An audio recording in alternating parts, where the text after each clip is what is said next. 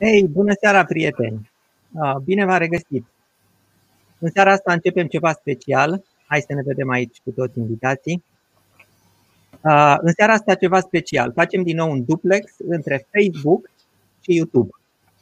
O parte dintre voi mă urmăriți acum pe YouTube, canalul Cristian Presură, iar o parte pe pagina de Facebook YouTube Cristian Presură și pe pagina de Facebook a lui Ciprian Mihali. Ciprian, bună seara! Bună seara, bună seara, Augustin. Cristian, bună seara, Augustin. Augustin, bună seara! Ne auzim, da? Uh, despre ce este vorba, atât pe YouTube cât și pe Facebook?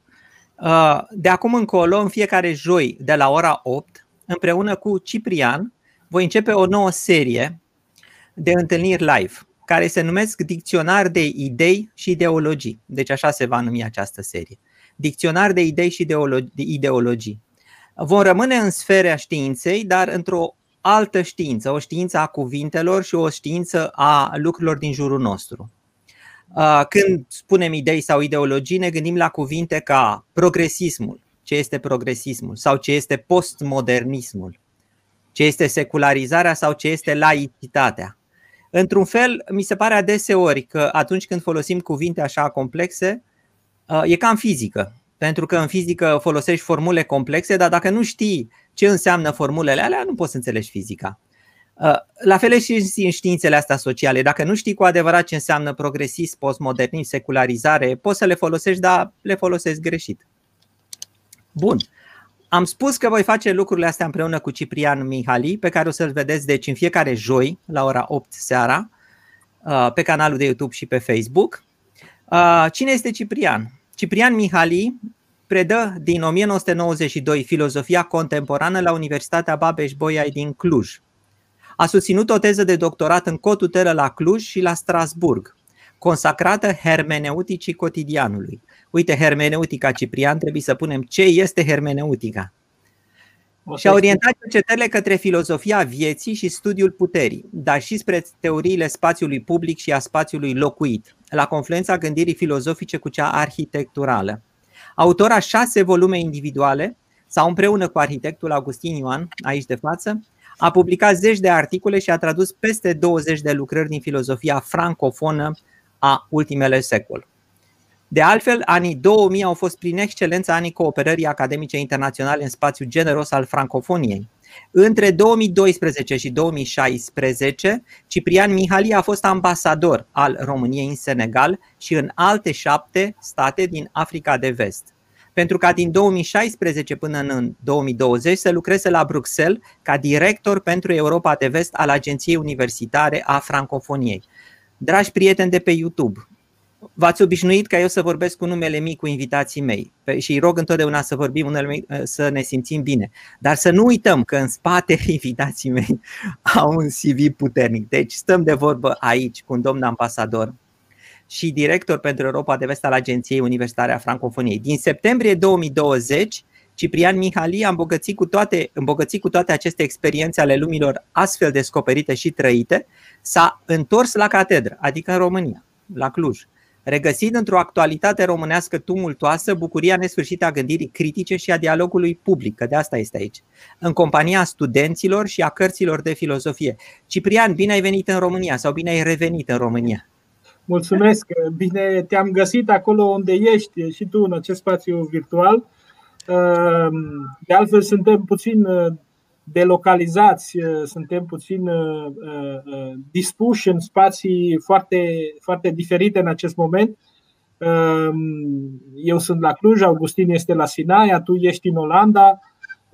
Pe undeva această pandemie ne-a dat șansa de a putea fi parcă mai ușor împreună în felul acesta decât am fost înainte.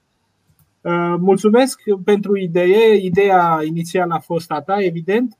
Ehm, a plecat de la o întrebare genuină, de la o întrebare cât se poate de firească, legată de una dintre ideologemele care circulă astăzi în spațiul public și am discutat noi uh, uh, și am vrut să vedem în ce fel putem să lămurim aceste cuvinte pentru, pentru publicul românesc. Cred că suntem la un nivel de maturitate intelectuală, noi și împreună, mai ales, mai ales împreună cu invitații noștri, care ne permite să Um, să avem această abordare echilibrată, non-partizană, non-polemică pe cât posibil, academică și culturală pentru temele pe care ni le-am propus. E un exercițiu de lungă durată pe care îl vom efectua începând de astăzi. Să sperăm că vom avea resurse, inspirație și energie pentru toate astea. Contăm foarte mult pe invitații noștri. Contăm în seara asta, în primul rând, pe, pe Augustin. Augustin Ioan este arhitect. Augustin este unul dintre colaboratorii mei cei mai, mai vechi. De acum suntem vechi și noi ne-am învechit bine și frumos amândoi. Așa, el și-a păstrat părul negru, eu nu. Lui îi stă mai bine, mie începe să-mi cadă, dar asta face parte din, din, din mersul vieții. Nimeni nu e perfect, Ciprian. Nimeni nu e perfect. Augustin Ioan este arhitect și profesor universitar. Augustin predă la Universitatea de Arhitectură și Urbanism din București, Ion Mincu, de multă vreme, din anii 90, ca și, ca și mine. Și a făcut... 1990. Exact. Și a făcut un doctorat uh, uh, în țară și două doctorate, unul în arhitectură și unul în filozofie. Pe cel în arhitectură l-ai făcut la Cincinnati, dacă nu mă înșel.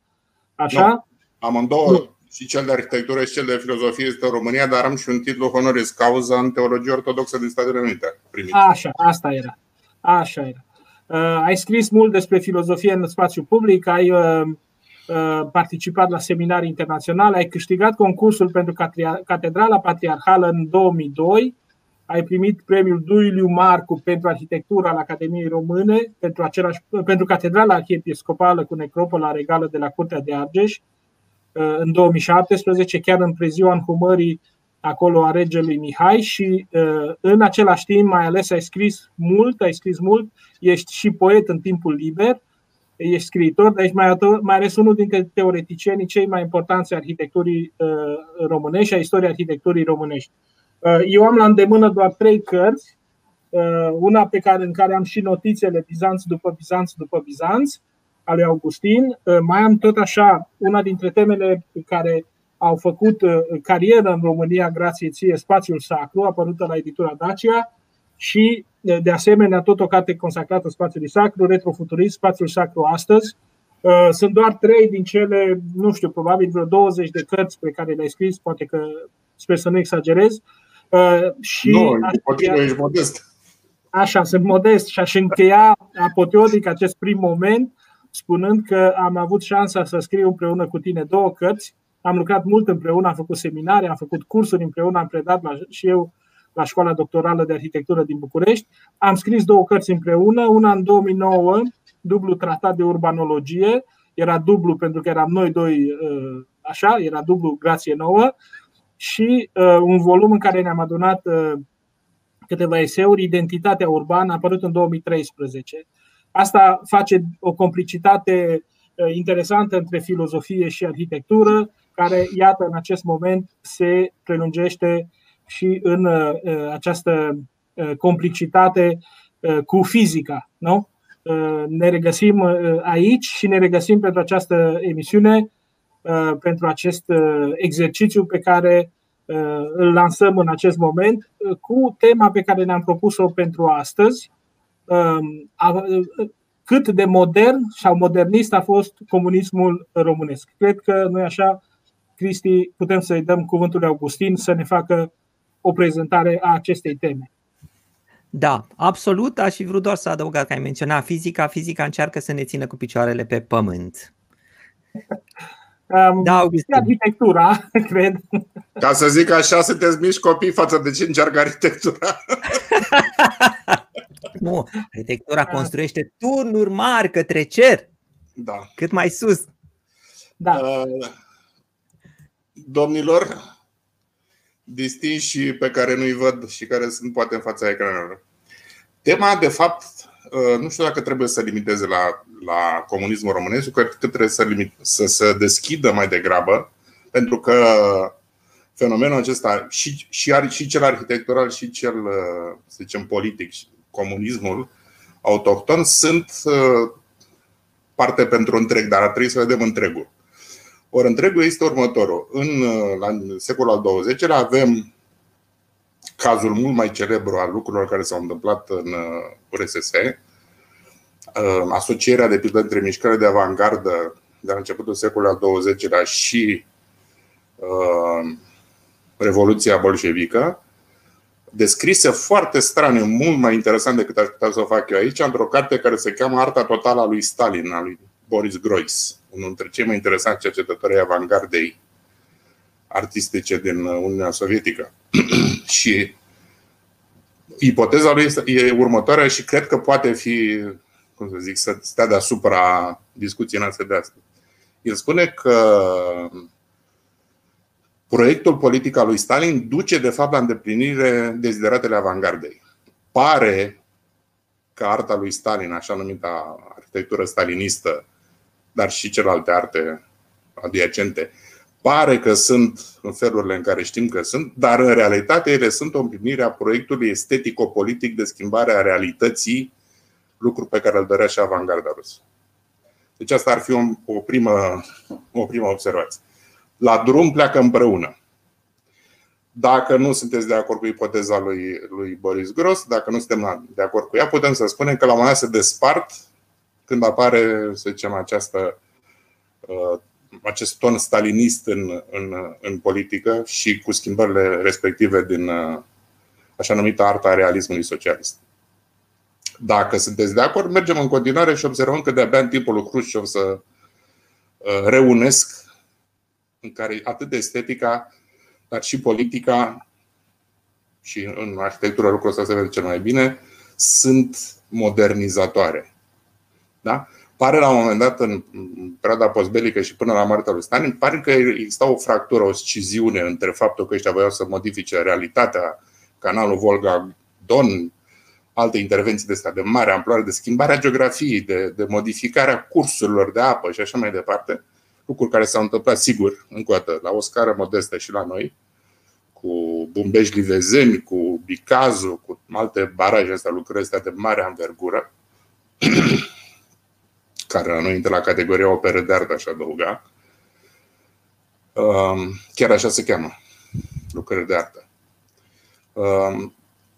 Um, și după aceea, de-abia după aceea, asta însemnând în 54 celebru discurs, mai puțin celebru decât cel din 56, când unde îl atacă pe Stalin, dar celebrul discurs din 54 din industria construcțiilor, când pare că Hrușciu devine un promotor al constructivismului. Ce este, este absolut aiuritor discursul ăla. Cere, cere prefabricare, cere tipizare, cere modernism, spune că n-a fost greșit constructivismul, adică lucruri absolut blasfematorii cu un an înainte, asta vreau să spun. Da? La noi abia în 56 se schimbă discursul, adică se remodernizează și de acolo până în anii 80 cu Casa Republicii și toate celelalte, lucrurile merg oblu, merg în această uniune, să spun așa, între proiecte mari de intervenție, să zicem, post-iluministe, nu știu cum să le spun, care sunt inspirate totuși din, din discursul luminilor, nu? Și expresia aceasta estetică a arhitecturii. Asta e, o, asta e o, un prim lucru. Dacă mai îmi dați voi, mai spun o frază, și anume că în, acest, în această primă jumătate a secolului al XX-lea, la fel făceau și celelalte regimuri deci nu este un, uh, nu e deloc stranic ce, ce se întâmplă în URSS. 1935. În 1935 s-au publicat planurile de urbanism pentru ce orașe din Europa? Pentru Berlin, pentru Moscova și pentru București. Deci eram contemporan cu acest fenomen. Eram contemporan cu acest fenomen de rescriere a urbanisticii se întâmplase deja, se întâmpla în Italia, care era mai, mai de dinainte cu regimul fascist aliat cu futurismul italian și care, în care arhitecți de mare, arhitecții raționalismului italian se aliaseră cu, cu Mussolini, văzând în el un soi de vehicul pentru ideile lor modernizatoare. Și admirăm și acum, admirăm și acum arhitectura unor Adalberto Libera, unor Giuseppe Terani și așa mai departe. Um, știți, sau poate nu, nu toată lumea știe, că expresionismul, arta expresionismului german era să fie stilul oficial al Partidului Nazist. Goebbels era colecționar de artă expresionistă. N-a fost să fie așa, cum n-a fost să fie constructivismul Rusia. În fine. Deci Cam ăsta este peisajul în care vine, să zicem, micul punct, punct roșu care este ce s-a întâmplat în România. Și în România s-a întâmplat exact cum s-a întâmplat peste tot. Întâi, la început, stalinism. Dar foarte straniu, noi, marile clădiri staliniste nu sunt foarte multe, dar cele care sunt, exceptând casa, casa scântei care începuse mai înainte, acum zice casa, casa prese, dar nu mai e nici presă. Nici presă nu mai e.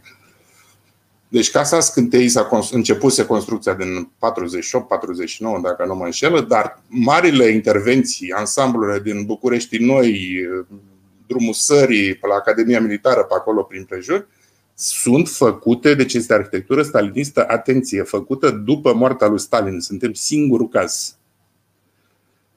Toți ceilalți au răsuflat ușurați că nu mai trebuie să mai facă și s-au oprit. Construcția la Berlin se vede dacă parcurgeți bulevardul așa numita Stalin Alee, se vede momentul când a murit Stalin. Au fost reproiectate de pe șantier niște blocuri, e o piață acolo, deci e un vortex așa, a murit Stalin și după aceea continuă cu modernismul pur și dur, știți? Se rupe filmul, am scăpat de nebun de înainte, da?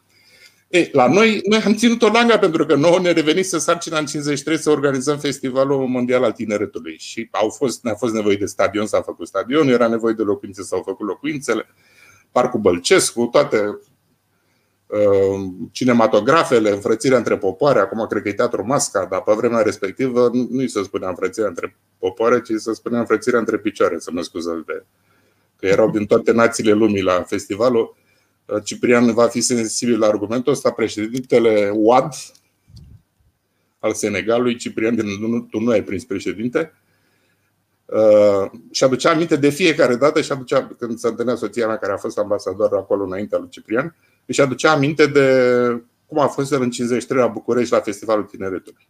Ce tânăr era, evident, nu? Și pentru acest scop s-au construit atunci clădirile. Și după aceea, din 54 și la noi au apărut, sunt discursurile lui Dej, iară, s-a, s-a întors lumea la, la, la modernism. Deci cam asta ar fi, să zicem, primele jolane despre care, despre care cred că ar merita să discutăm. Pe, da, pe, pe fundalul mai mare al, al comunismului mondial, pentru că amintele nu înțelegem mare lucru. Aici, aici, vreau să, aici vreau să ne întoarcem o clipă și aș vrea să ne întoarcem la ce înseamnă proiectul modernității. Deci întrebarea pe care noi uh, am pus-o și la care vrem să să încercăm să răspundem în această primă ediție a întâlnirii noastre este să știm cât de modern este deja comunismul. Adică noi știm că inclusiv uh, ideologia comunistă face parte dintr-un proiect al modernității. Pentru că găsim în acest proiect tot ceea ce cuprind marile proiecte ale modernității. Ideea de progres, ideea de libertate, sigur, în înțelesul ei cât se poate de original această idee, optimismul și frenezia dezvoltării. Nu? E o frenezie a dezvoltării pe care inclusiv artiștii moderniști de la sfârșitul secolului XIX și 20, începutul secolului 20 uh, o numesc fie creație distructivă, fie distrugere creativă. Adică, uh, evident, lucrurile înseamnă un pic același lucru și întrebarea care, pe care ei și-o puneau era să știe cum să poți să creezi o lume nouă fără să o distrugi sau distrugând-o pe cea veche. Nu? Uh, pentru că uh, avem de a face exact cu, cu, asemenea, cu un asemenea proiect de miurgi de transformare a realității și care se întâmplă, pentru că asta este o premisă a ceea ce ai spus tu, care se întâmplă, mi se pare, tocmai pe fondul unei urbanizări explozive. Modernizare, modernitatea, modernizarea se petrece la oraș. Și se petrece la oraș inclusiv transformând satul în oraș. Nu? Uh, deci, Ceea ce e avem, satele, avem uh, proiectele astea de um, orașe agroindustriale, de pildă la noi, dar nici acestea nu sunt originale, că se făcuseră deja în Rusia. Exact, Asta exact, exact. Dar, dar, Ciprian, dacă îmi dai voie să spun o frază aici, pentru că ai adus vorba despre asta, în același timp, de la început, uh, vorbim de anii 20, începutul anilor 30 după aceea, au existat și alte tipuri de proiecte care erau modernizatoare, dar nu neapărat în sens Asta e pro-urbanistic. Da? Deci, una dintre direcțiile foarte, foarte prizate la momentul respectiv, și putem să spunem că era distopic, era acela de a demola orașele și de a crea ceea ce se cheamă mișcarea dezurbanizatoare în URSS. Pentru că omul sovietic trebuia să fie cineva care avea un soi de rucsac din asta, să, să cupla la relația de putere asta cu electrificarea plus puterea sovietelor, da? Deci plug-in, ca să spun așa, și oriunde era nevoie de el, în Siberia, în Ural, în Moldova în, și așa mai departe, să se ducea acolo să înșuruba. El era de nicăieri pentru că se putea duce pe această rețea de putere. De mm. putere electrică, dar și de putere în sensul propriu, politic al termenului. Nu? Și atunci orașele, orașele trebuiau dinamitate, este Moise Ginsburg. Orașele trebuiau dinamitate că erau cuiburile de reacționare acolo. Și a trebuit să intervină Stalin însuși, care a spus Revoluția a învins la oraș, deci orașul este, ca să zic așa, exorcizat. Da, o să am niște întrebări să spun, dar îl las pe, las pe Cristi mai întâi. Uh, da, uh, aș vrea puțin să mă întorc și să mă lămuriți puțin uh, cu câteva termeni foarte simpli, cum e modernism. Că voi a spus că ce s-a întâmplat atunci la da. Hrușciov a fost modernism. Chiar tu, Ciprian, ai menționat comunism, modernism. Până la urmă, modernism înseamnă bine, rău sau înseamnă depinde, cu totul depinde altceva? Depinde pe cine întrebați. Dacă întrebați pe un modernist, o să vă spună că e bine. Nu, acum lăsăm, lăsăm, lăsând lumea la o parte, o întrebare este corectă, pentru că trebuie să distingem între modernitate și modernism. Eu când spun modernism ca arhitect, eu mă refer la o mișcare sau la un set de mișcări. Că să există și argumentul că sunt mișcări moderne, la plural, în arhitectură, chiar așa se cheamă doctoratul Charles James. E, e o chestie de timp, adică ești modern dacă ești în anul 1970, să spunem, sau nu. când, când vorbești despre deci modernitate? dacă vorbim despre modernitate, eu am, am spus, dar am trecut foarte repede. Depinde pe cine întreb. Dacă întreb de la Revoluția Industrială, dacă întreb de la secolul luminilor încoace, și sunt și mai, mai radical care spun că de la Platon încoace. Da. Asta e puțin cam tare. Dar de la secolul Ciprian, cu siguranță. Ciprian. Eu aș, eu aș uh, îndigui pu- puțin povestea asta și aș spune că, din punctul de vedere a ceea ce ne interesează aici, relația între modernitate, modernism și modernizare, pentru că sunt toate trei, cred că vorbim de ele cam din secolul XIX. Secolul XIX, care este secolul uh, științei, secolul raționalității tehnice, secolul dezvoltării, secolul apariției primelor mari metropole Paris, Berlin, Londra, Chicago în Statele Unite și mai ales toate acestea, tot ce înseamnă secolul industrializării prin uh, uh, mașina cu abur, după aceea electricitatea, uh, vorbim aici din punct de vedere practic, da? sigur, uh, putem să mergem și la iluminism sau la gândirea filozofică, dar din punctul de vedere a ceea ce înseamnă epocă modernă, din secolul XIX putem să vorbim despre asta. După aceea, Uh, îi putem să introducem termenul de modernism ca fiind reacția în mare parte estetică la tot da. ceea ce se întâmplă în societate. Adică frenezia aceasta dezvoltării devine materie de inspirație pentru o seamă de mișcări moderne. Uh, mișcări moderne artistice, uh, de constructivismul, suprematismul, expresionismismul, Futurismul, futurismul în relația cu mașina. Da. Și așa mai departe. În literatură, în muzică, dodecafonia, etc., sfârșitul romantismului, deci toate acestea care, sunt, care acuză de mișcările moderniste în, în, în artă și în cultură sunt cele care acuză șocul modernității. Și aici, aici vreau, vreau să-l interoghez eu pe, pe, pe Augustin, pentru că primele mișcări moderniste. Bun. Uh, primele mișcări moderniste sunt mișcări critice ale modernității. Uh, primele mișcări moderniste, uh, Ciprian, sunt avangardele. Sunt avangardele care sunt critice. Sunt care critice sunt o... la adresa, chiar la adresa acestei forme, că asta am vrut să spun, chiar la acest, exact. adresa acestei forme de modernitate despre secolul al XIX-lea, care eșuează, deci această utopie a progresului și așa, exact. eșuează, eșuează în primul război mondial. Întocmai. Da? Întocmai. Și acolo se întâmplă. În plin război mondial apare Dada, în plin război mondial apar poeții ăștia damnați care nu mai și așa mai departe.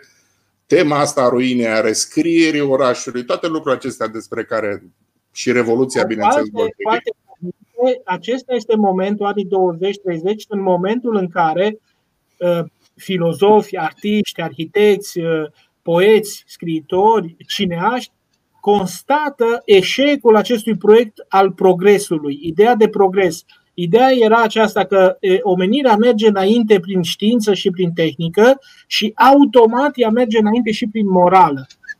Ori aici s-au decuplat lucrurile, pentru că primul război mondial este o desfășurare extraordinară de forță, de știință și de tehnică, deci cele mai noi cuceriri ale științei și tehnicii sunt puse în mișcare în primul război mondial, dar în același timp este cea mai mare oroare de până atunci, adică cea mai mare prăbușire morală a umanității europene.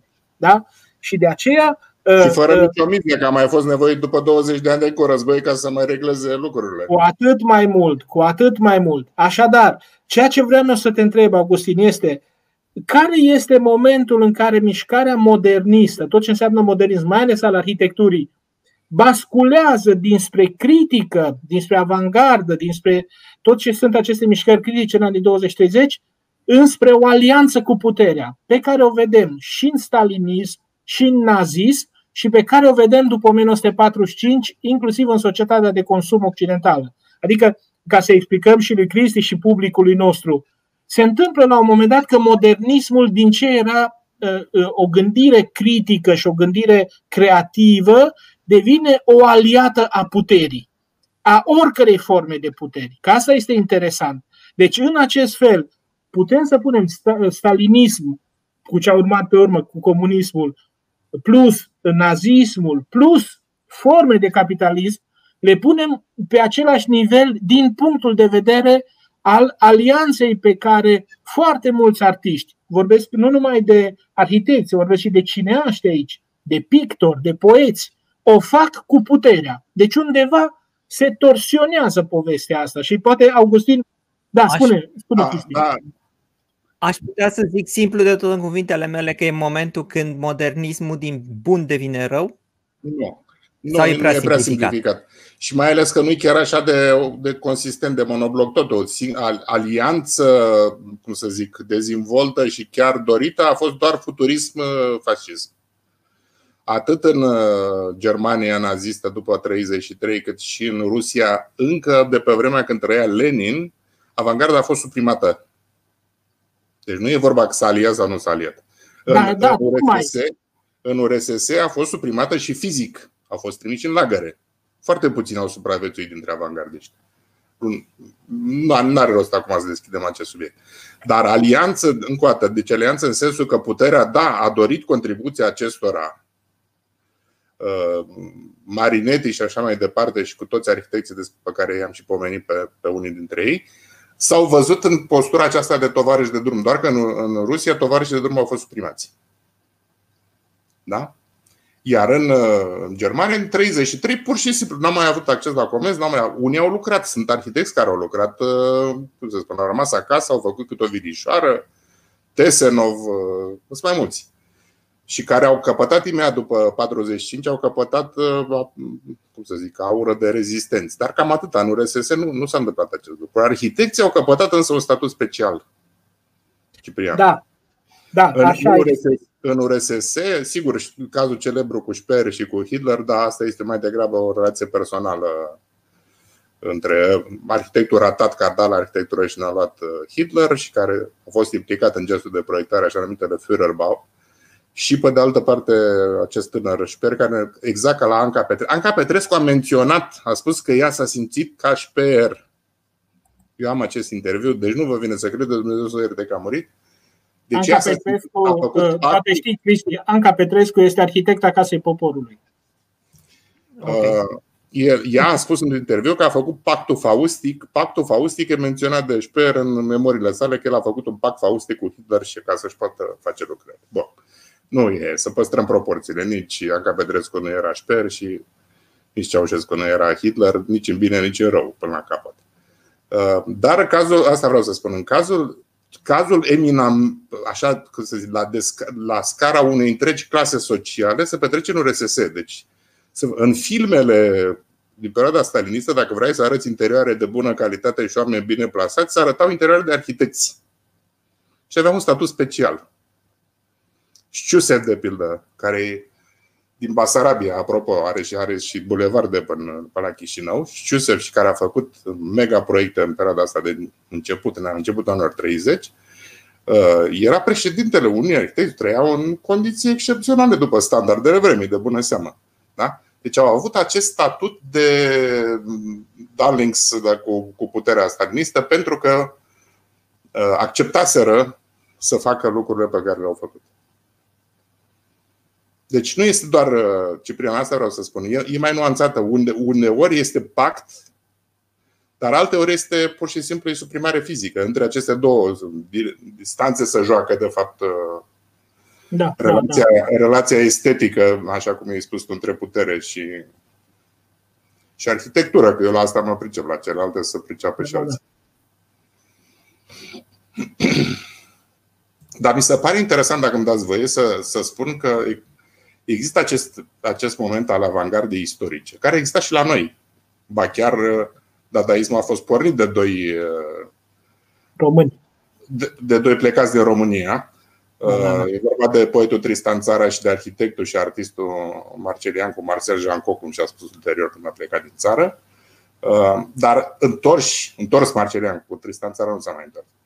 Uh, întors Marceliancu, el acționează și aici. Dar primele, că m-a întrebat de lucrul acesta, în România, în momentul 1930, Ciprian când accentul nu mai e pe avangardă, pe contemporanul, asta se întâmplă în 24, se întâmplă în 27 cu Marcelian, cu toate lucrurile acestea de, să zicem, ce a fost la noi ca fenomen de avangardă și modernism pur și dur, noi considerăm noi. Istoria arhitecturii din România, dacă te uiți în două, sunt nu multe, 1930 cu Horia Creangă. Deci da, nu, mai da, da.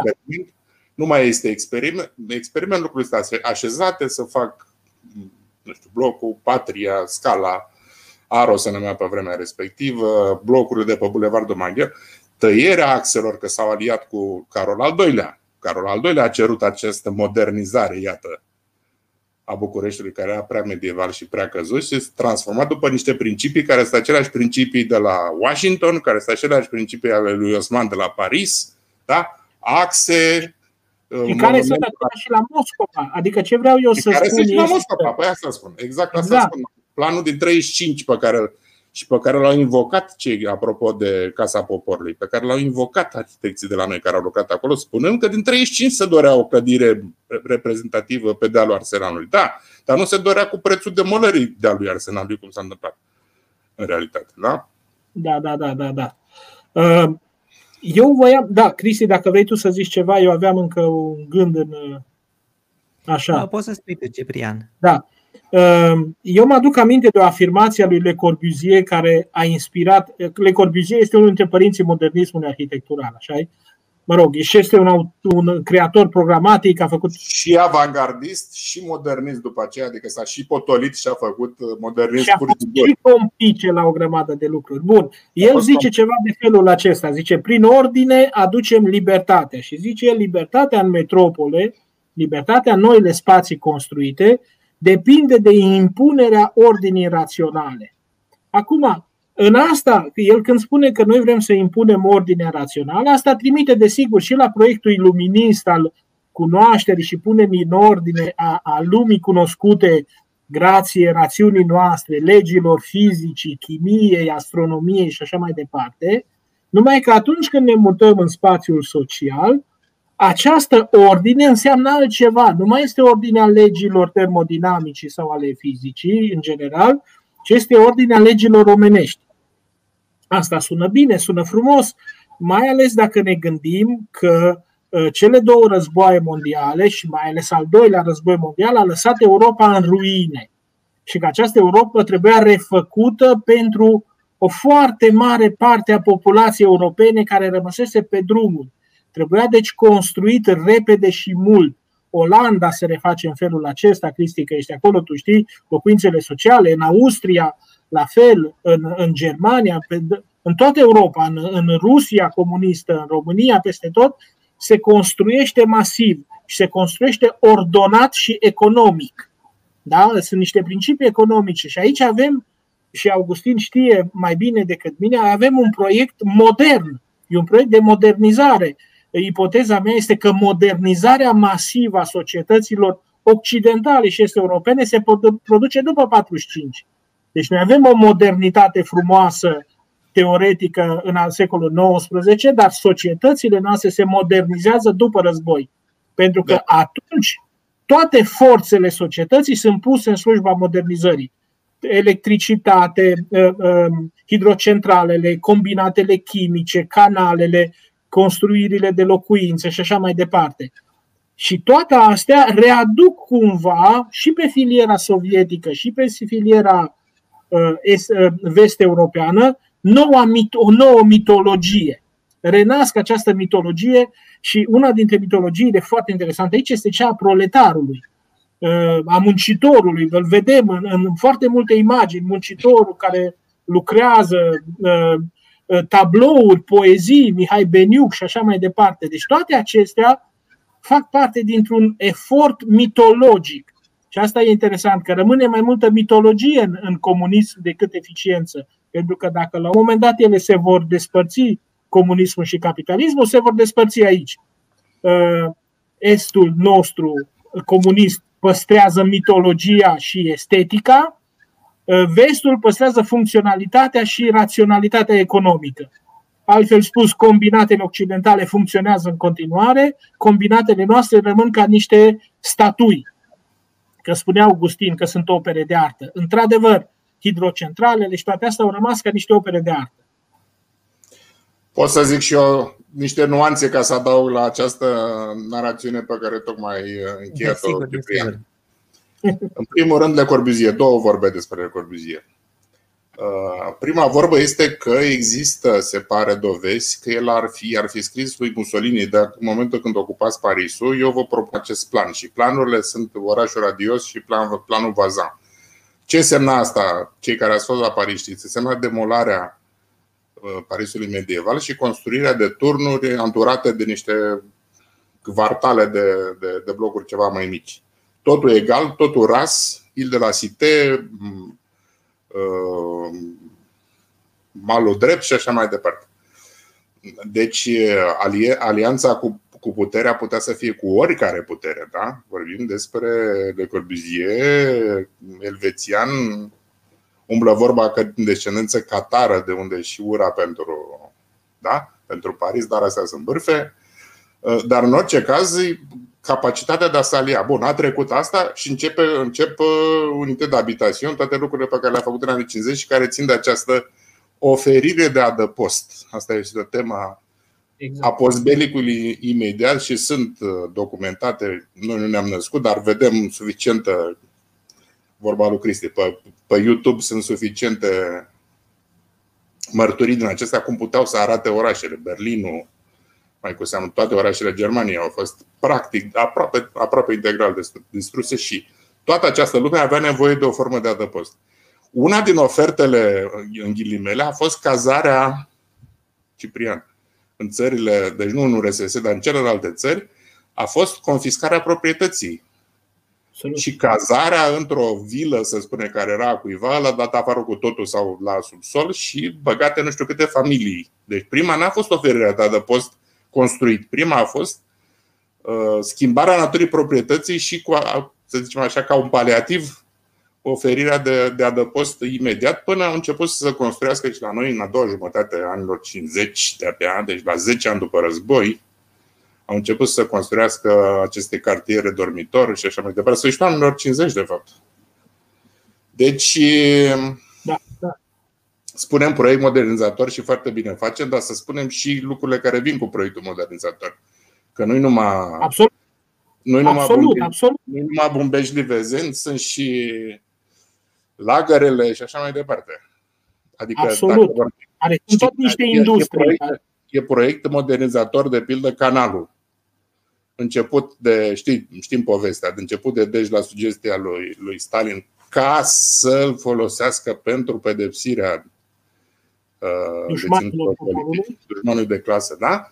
Și reluat de Ceaușescu și finalizat de Ceaușescu, tot așa, prin cu muncă patriotică și cu tot felul de alte. Adică e modernizator, dar e și pedepsitor în același timp și să nu le dezlipim, că nu se pot dezlipi, după părerea mea. Absolut, absolut. Da, da. și schimbarea naturii proprietății e foarte importantă aici.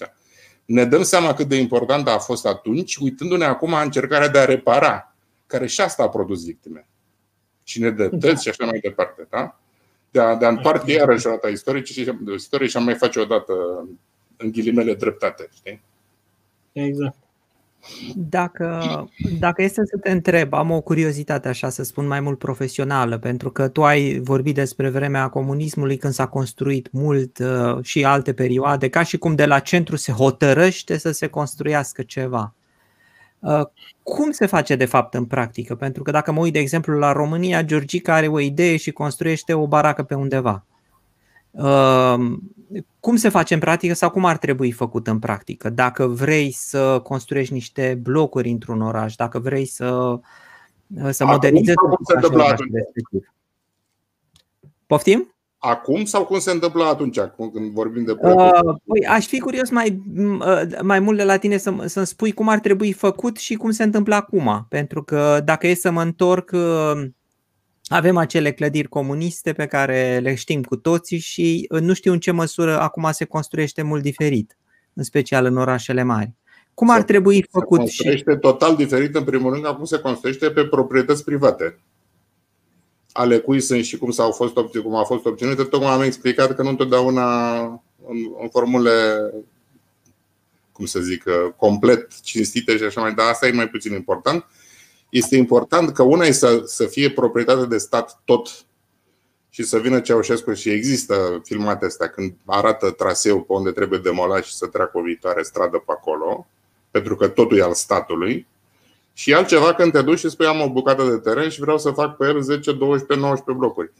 E cu tot o altă scară când spun hai să construiesc cartiere dormitori și s-au construit în 10 ani prin cartiere dormitori, înțeleg detalia orașelor mari din România drumul taberei, am stat în drumul taberei și sunt legat afectiv de cartierul ăsta, are 300 de mii de locuitori, nu știu cum să vă explic. Și legat prin două străzi de centru, apropo. Mă rog că s-a dat drumul la metro acum după 15 ani sau de când a început și să mai rezolvă problema. Dar sunt, sunt uriașe. Nu există nimic comparativ astăzi ca scară de construcție. Da? Există, nu știu să vă spun, sunt uh, proiecte de câteva zeci de hectare, cele mai mari despre care am auzit. Deci acum se construiește minuscul, ca să nu spun, nu știu cum aș spune, față de. Sunt intervenții mai degrabă moleculare, cum ar spune un filozof drag lui Ciprian și mie. Da? Lui Gilles Deleuze. Mai degrabă intermedii, e aproape acupunctură urbană față de ce se întâmplă. Bine, acupunctură lângă acupunctură încep să se adune lucrurile, da? Nu știu ce, n-aș putea să spun cum se leagă asta de. Se leagă, într-un, se leagă în două feluri, dacă chiar mă, mă întreb și vrei să spun, cum se leagă de modernism sau de, sau de comunismul românesc. În primul, rând, da. noi, în primul rând că noi avem bloc în cap și case când se proiectează, când își proiectează oamenii, tot blocuri vă se iasă. Sunt mini-blocuri. Asta este, și asta se vede cel mai tare în anii 90, începutul anului 2000 vilele personale făcute sunt măgăoaie, să aduc tot, tot familionul, dau și pe cuscra, și pe socrul meu, și pe toată lumea, lichidează toate, toată lumea apartament, facem un bloculeț. Și stăm toți care facem familia tradițională, de fapt asta e miza. Ori familia tradițională a fost pulberată de cele mai multe ori în cazurile uh, uh, adăposturilor pe care le-am construit eu, prin plecarea descendenților. Și lasă pe ăștia cu ochii cu ditai ghiloiu, știi? Deci asta ar fi o reminiscență, dacă mă întreb pe mine, a acestui tip de gândire.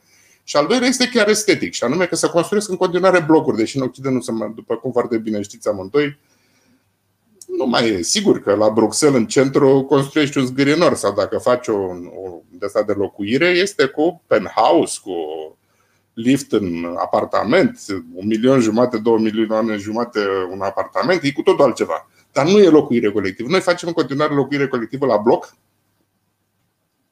și din ce în ce mai prost.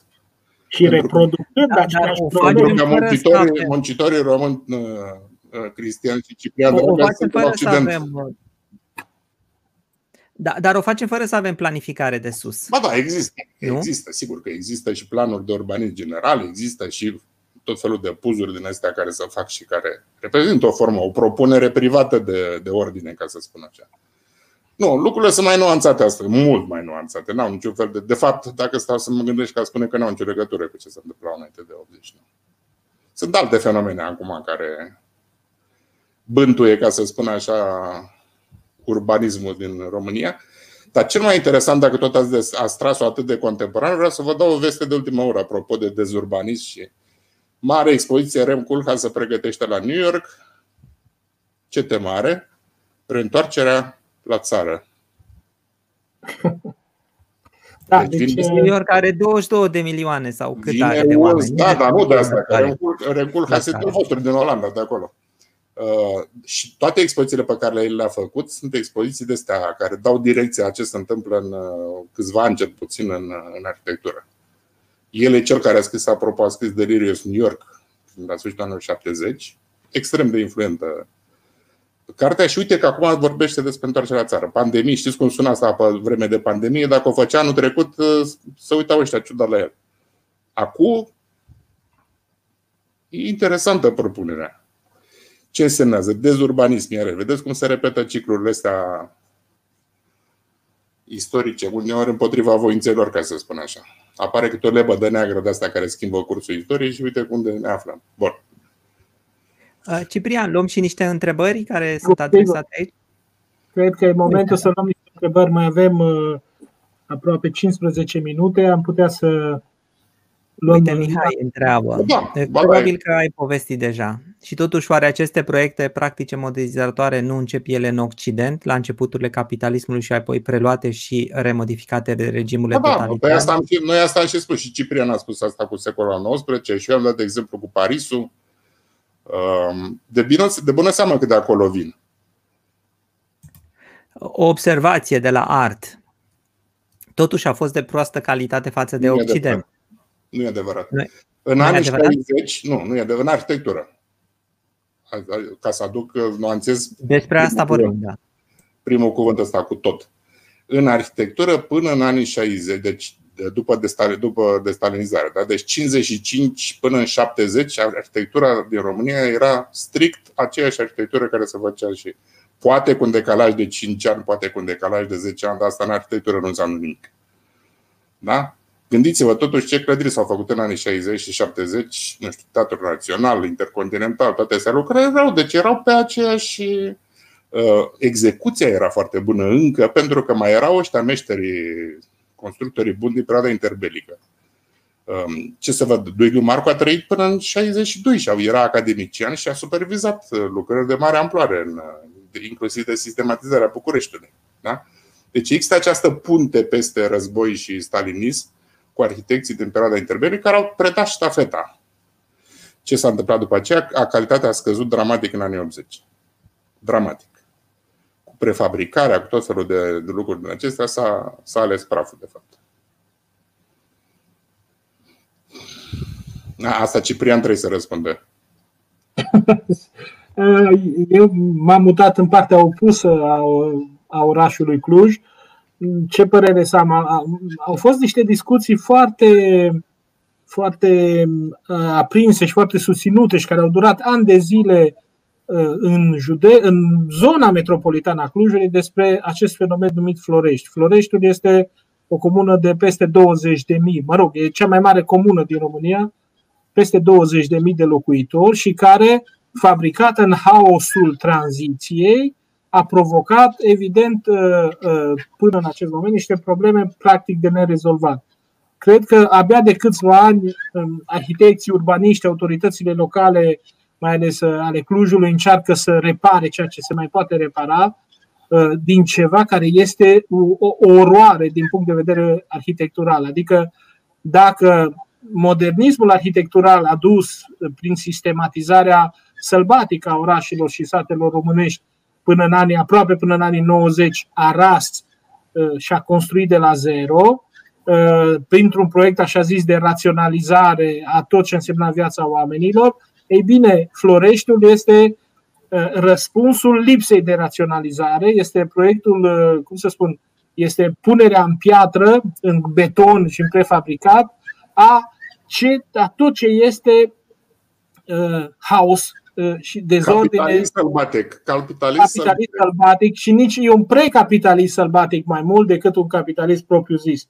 Uh, vor trebui mulți ani încă până când se va putea repara ce s-a făcut la Florești, ce s-a făcut prost la Florești, pentru că sunt zone, e, e o lipsă de gândire uh, îngrozitoare acolo și asta va afecta foarte mult în continuare uh, viața oamenilor de acolo.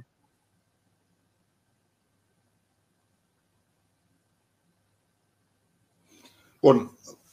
Dacă îmi dați voie să spun eu, în primul rând că acestea nu sunt orașe pornite de la zero, exceptând Scoarniceștiu și Piteștiul și Târgu Jiul existau. Nu numai că existau, dar în Târgu Jiu avem câteva din capodoperul lui Brâncuș și sunt făcute în perioada interbelică. Deci nu e de astăzi de ieri orașul, dar e adevărat că au fost modificate și Piteștiul și Târgu Jiu, au fost cu aceste intervenții toate orașele. Centre semnificative au scăpat doar în Transilvania și că acolo, mulțumită, nu știu cum să spun dacă din cauză, dar mai degrabă aș spune mulțumită prezenței naționalităților conlocuitoare. Al era, odată cu, a început în 67 cu reorganizarea administrativ-teritorială, au devenit municipii în engleză, care păstrează foarte bine termenii în latină pe care i-am moștenit, să spunem municipia, că ăsta e pluralul de la municipium. La noi să spunem municipii.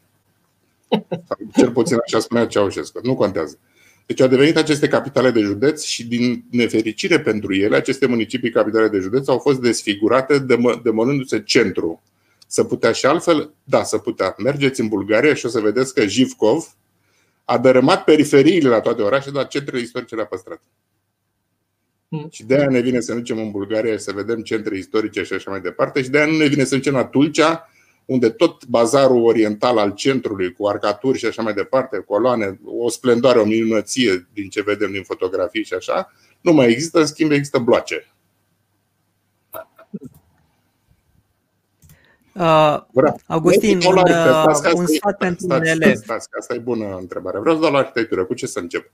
Păi începeți prin a, a vă lămuri ce este arhitectura și că veți avea de să o faceți măcar 50 de ani de viață, deci trebuie să vă placă realmente. Doi, găsiți-vă pe cineva să vă mediteze. Nu știu după nume de unde puteți să fiți.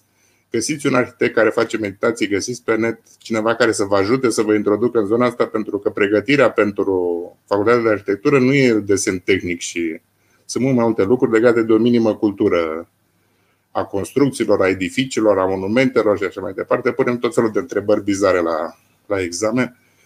Ca de pildă, dați exemplu de trei clădiri neoromânești din București și dacă nu sunteți de București, aveți o problemă. Da. În fine.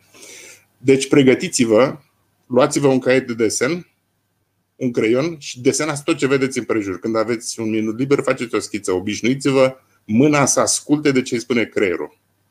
Creierul spune că înțelege ce vede în fața ochilor și ar putea să facă dacă l-ar ajuta mâna. Dar mâna nu l ajută decât după exercițiu foarte mult.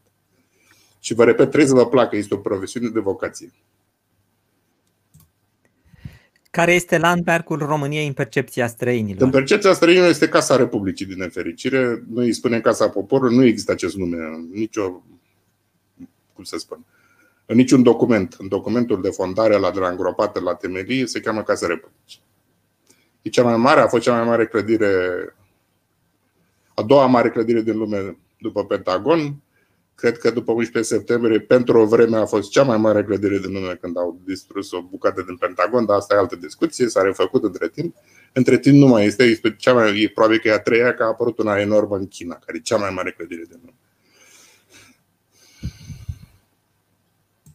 Da. Ce schimbări vedeți? Da, se vede, se vede simbioză între arhitectura din prezent și energia verde. Se vede foarte mult la acest lucru, ba chiar a pătruns și la nivel oficial să finanțează echipamente de astea de energie alternativă, până și în amărâta de România, de România se întâmplă lucrul ăsta. Nu că suntem foarte conștienți, dar pentru că ne obligă Uniunea Europeană și bine face. Să reducem uh, amprenta de carbon până în 2050 dramatic, după cum știți. Și asta afectează și industria auto, dar afectează construcțiile și afectează, de pildă, de pildă se vor interzice centrale de apartament da? Ah, Poluează mai mult? Da, da. Nu acum, nu te speria, nu te du acum să o... Abia Domnul Tamaș, inginer constructor versus arhitect. Nu e versus, eu cred foarte bine cu inginer constructor, dar mă gândesc, mă gândesc că sunteți inginer constructor dacă ați formulat așa. Îmi cer scuze de vă spun un banc. Care este asemănarea dintre câini și inginerii constructori? Spun arhitecții și îmi cer scuze că vă ratez asta, amândoi au priviri inteligente, dar nu pot să se exprime. Uh, eu mă înțeleg foarte bine cu constructori, dar mă înțeleg și mai bine cu structuriștii care vor să construiască alături. Unii, unii mari arhitecți de astăzi sunt și structuriști, cum e Santiago Calatrava. Ai face niște structuri în ele însele frumoase. Doar atât, doar structura e foarte specială. Inginerii constructori au început să crească în, au început să crească în calitate în România, ceea ce e foarte bine. Da, și revin facultățile tehnice. Asta e un lucru. Și revin facultățile tehnice, da, ceea ce e foarte bine. Da. Da, uite, totuși, o întrebare putem, provocatoare. Putem să le numim moderniste pentru că una, am și spus lucrul ăsta, una dintre trăsăturile moderniste este repetiția, serializarea, producția în masă, tipizare, standardizarea, da, standardizarea, standardizarea în general și asta este o trăsătură modernistă, da, adică să ne înțelegem. Noi când spunem modernism, eu, Ciprian probabil spune ceva pozitiv, eu spun ceva negativ. Atenție! Da, bun, asta va fi pentru o altă. mai departe. Nu. Există posibilitatea nu, reconfigurării nu, centrului nu, fi, nu, civic din București? Nu. Nu, doar prin demolare, ceea ce nu e cazul, nici nu, se, nici nu este economic fezabil apropo de amprentă de carbon, dar nici nu se poate. În cazul Casei Republicii nu se poate pentru că e proiectată să reziste ato, atac cu bomba atomică pe casă dacă se prăbușește, subsolul rămâne așa și fost gândit cu adăpostul antiatomic de 3000 de persoane. N-a apucat să-l folosească nimeni. În ce an credeți că o să ajungă România la să aibă același nivel, cel puțin în domeniul arhitectural, ca țările din am, o, am, o, am un răspuns care nu știu dacă o să vă placă, dar îl dau totuși. În anumite, cum să spun, individual și în anumite clădiri, România e acolo. Adică sunt mari arhitecți din România care lucrează la strict la nivel occidental, fără niciun fel de, fără niciun fel de dubiu și pot să vă dovedesc asta, dar nu avem timp acum. Ca să ajungă la nivel occidental, nu vârfurile sunt problema, media este problema. Arhitectura medie din Occident este de foarte bună calitate. La noi există vârfuri, după care nu mai există nimic. Restul sunt caricaturi. Asta este problema, de fapt. Nu că nu sunt uh, personalități și așa mai departe, ci pentru că media, nivelul mediu, clasa, clasa mijlocie, ca să spun așa, atât în da. domeniul intelectual cât și la nivelul societății, e foarte puțin dezvoltată. E foarte puțin dezvoltată. Arhitectura, uite, văd ce pozare, priviți aici ce pozare, Antoni Michael, arhitectura clasică romantică, are ce căuta în secolul 21. Păi, în primul rând că ori e clasică, ori e romantică. Sunt două direcții absolut diferite din arhitectură. Deci există Lămurește-le. Clasică, neoclasică și așa mai departe, care însemnează o renaștere era o formă de, să zicem, de neoclasicism. După aceea a mai apărut odată chiar neoclasicism și așa mai departe. Romantică e mai degrabă de asta, cu ruinuri, umbra lui Mircea la Cozia, Stafi, Castelul lui Cuza și așa mai departe. Uh, dacă le, dacă le spunem stilistic, dar dacă le spunem altfel și anume spunem clasic, arhitectura clasică este o trăsătură universală. Există și arhitectura modernă are clasicitatea ei. Se poate, se poate face acest argument, s-a și făcut, nu că se poate face. Da? Există o formă de clasicitate a arhitecturii. După cum putem să spunem că există și, nu știu, la uh, Gaudi și așa mai departe, care sunt evident în zona asta a fantasticului, a romanticului, a iraționalului, mai spuneți cum vreți dumneavoastră. Are ce căuta în secolul 21, sigur că ele se vor repeta. Da. Sigur că se vor repeta în alte forme. Deci, de pildă, arhitectura high-tech britanică este considerată o reiterare a goticului perpendicular britanic, de după 600 de ani. Da? Dar ele pot să existe numai prin repetiție, nu mai au puterea de inovare pe care au avut-o în epoca lor. Adică ele sunt niște copii ale unor epoci trecute. E manieristă, e o formă manieristă, că asta de fapt e manierism. Așa cum ați nu se mai compune, cineva poate să compună ca Mozart, Mozart dar nu mai este Mozart. Nu? nu mai are acea putere de a începe ceva, un stil nou, în același fel și în arhitectură. Asta cu, Mozart, asta cu Mozart mi-aduce aminte de bancul la cu Radio Erevan. Se poate face socialism în Elveția? Se poate, dar ar fi păcat. Da. Bun. Care este monumentul cel mai reprezentativ pentru stilul nostru tipic românesc? Păi nu știu care este stilul exact. tipic românesc, ca să vă spun sincer, pentru că dacă vorbim de un stil românesc, ca să vorbim de un stil românesc, evident vorbim doar despre 150 de ani de când există ceva numit România. Asta ar fi prima observație. În al doilea rând, este mai degrabă un element de identitate locală sau regională.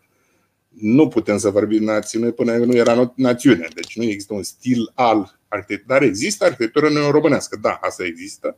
Și sigur că toate clădirile, aproape toate clădirile făcute de Ion Mincu, de pildă, sunt considerate reprezentative pentru această, să zicem, această direcție neoromânească. Nu e stil. Stilul începe într-o artă și într-o țară și se generalizează în toate artele și în mai multe țări, dacă nu în toate. Cum e cazul de pildă al modernismului.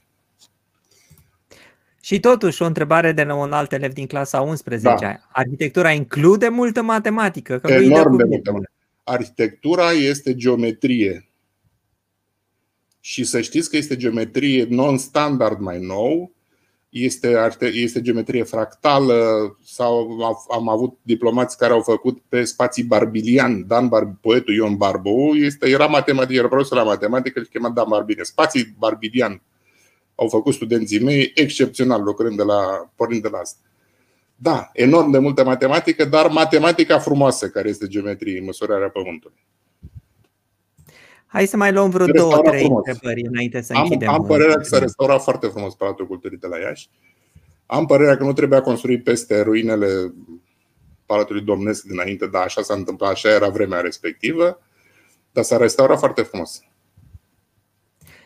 Asta este o întrebare care poate nu e pentru un arhitect, dar totuși un arhitect când construiește, gândește și la funcție, nu? Monica este o colegă de-a mea.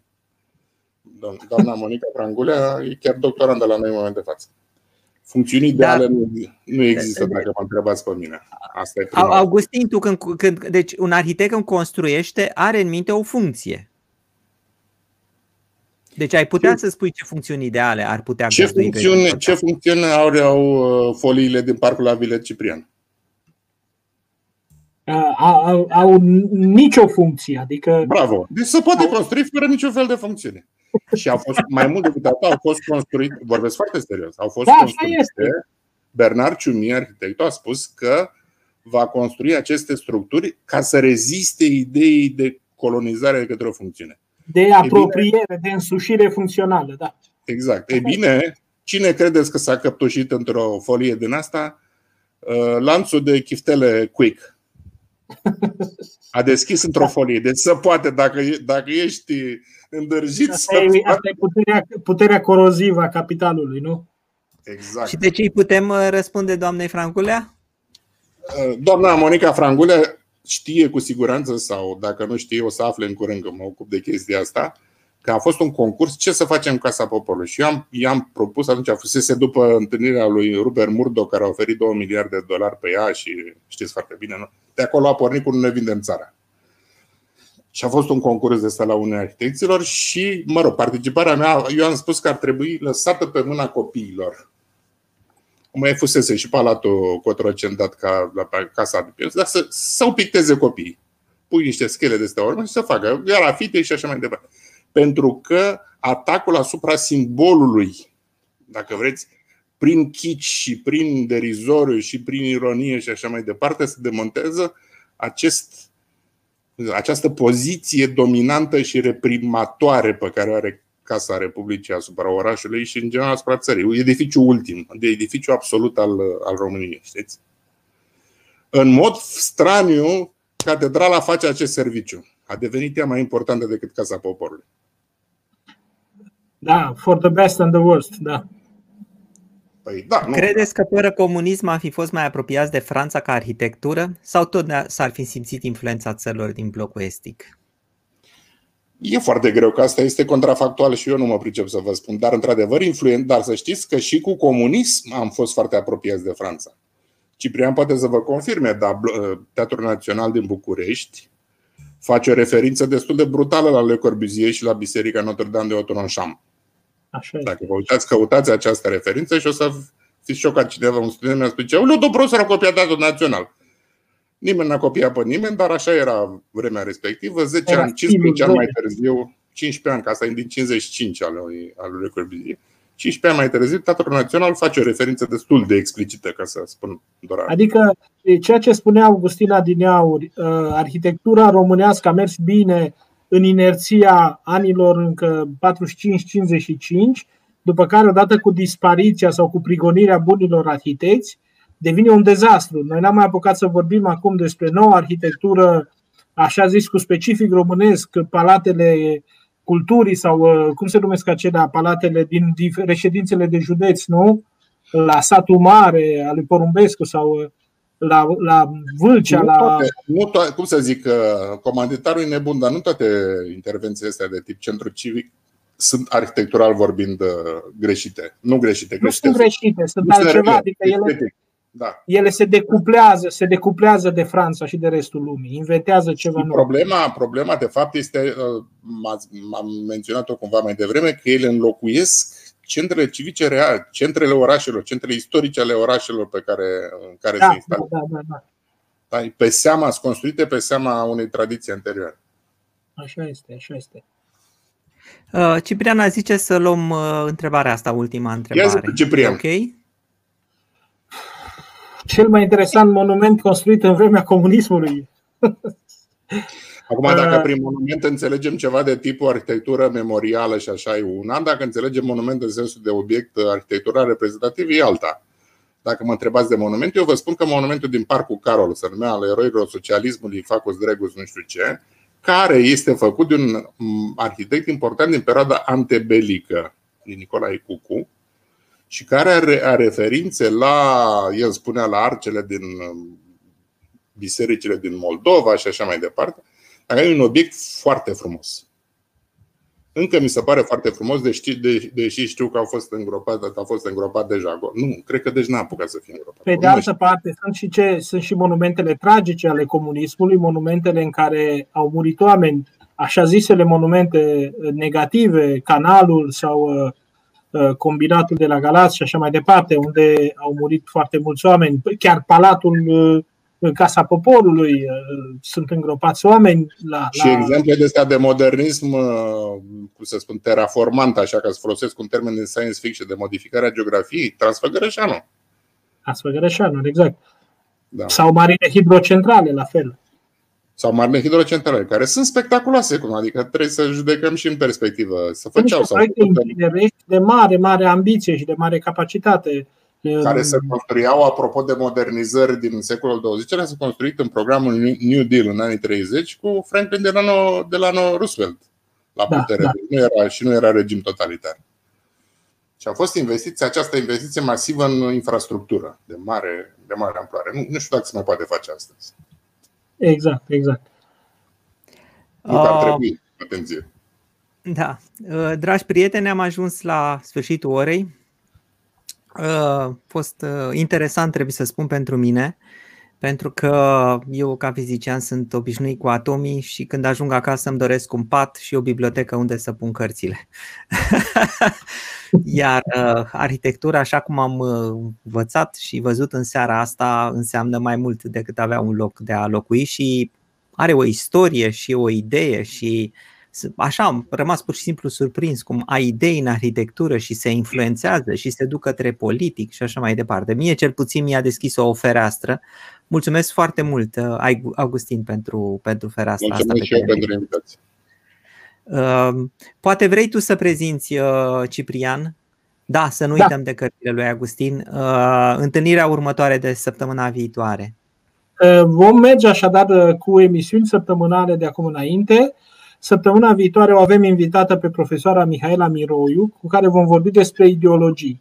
Mihaela a coordonat în 2012 o lucrare excepțională despre ideologii, care a apărut, dacă nu mă înșel, la editura Polinom și care rămâne până astăzi, cred, unul, dacă nu cel mai bun instrument uh, teoretic pe care îl avem la dispoziție. E important să știm ce sunt ideologiile pentru că în întâlnirile, și în întâlnirea de azi, dar și în întâlnirile viitoare, atunci când vom vorbi despre postmodernism, despre progresism, despre, um, despre neomarxism, despre um, toate celelalte, uh, vom ajunge în această zonă a ideologiilor și va trebui să putem să deosebim cu destulă claritate între ce înseamnă o construcție de idei și ce înseamnă o construcție uh, ideologică și politică. Uh, Mihaela este, Mihaela Miroiu, profesoara Mihaela Miroiu este una dintre cele mai uh, mari personalități în acest domeniu și suntem convinși că o să putem să dăm o discuție de bună calitate în, acest, în această privință. Iar pentru Augustin, evident, noi vom continua toate aceste discuții în alte contexte. Noi discutăm și despre arhitectură și despre modernism de foarte mulți ani, am organizat foarte multe întâlniri.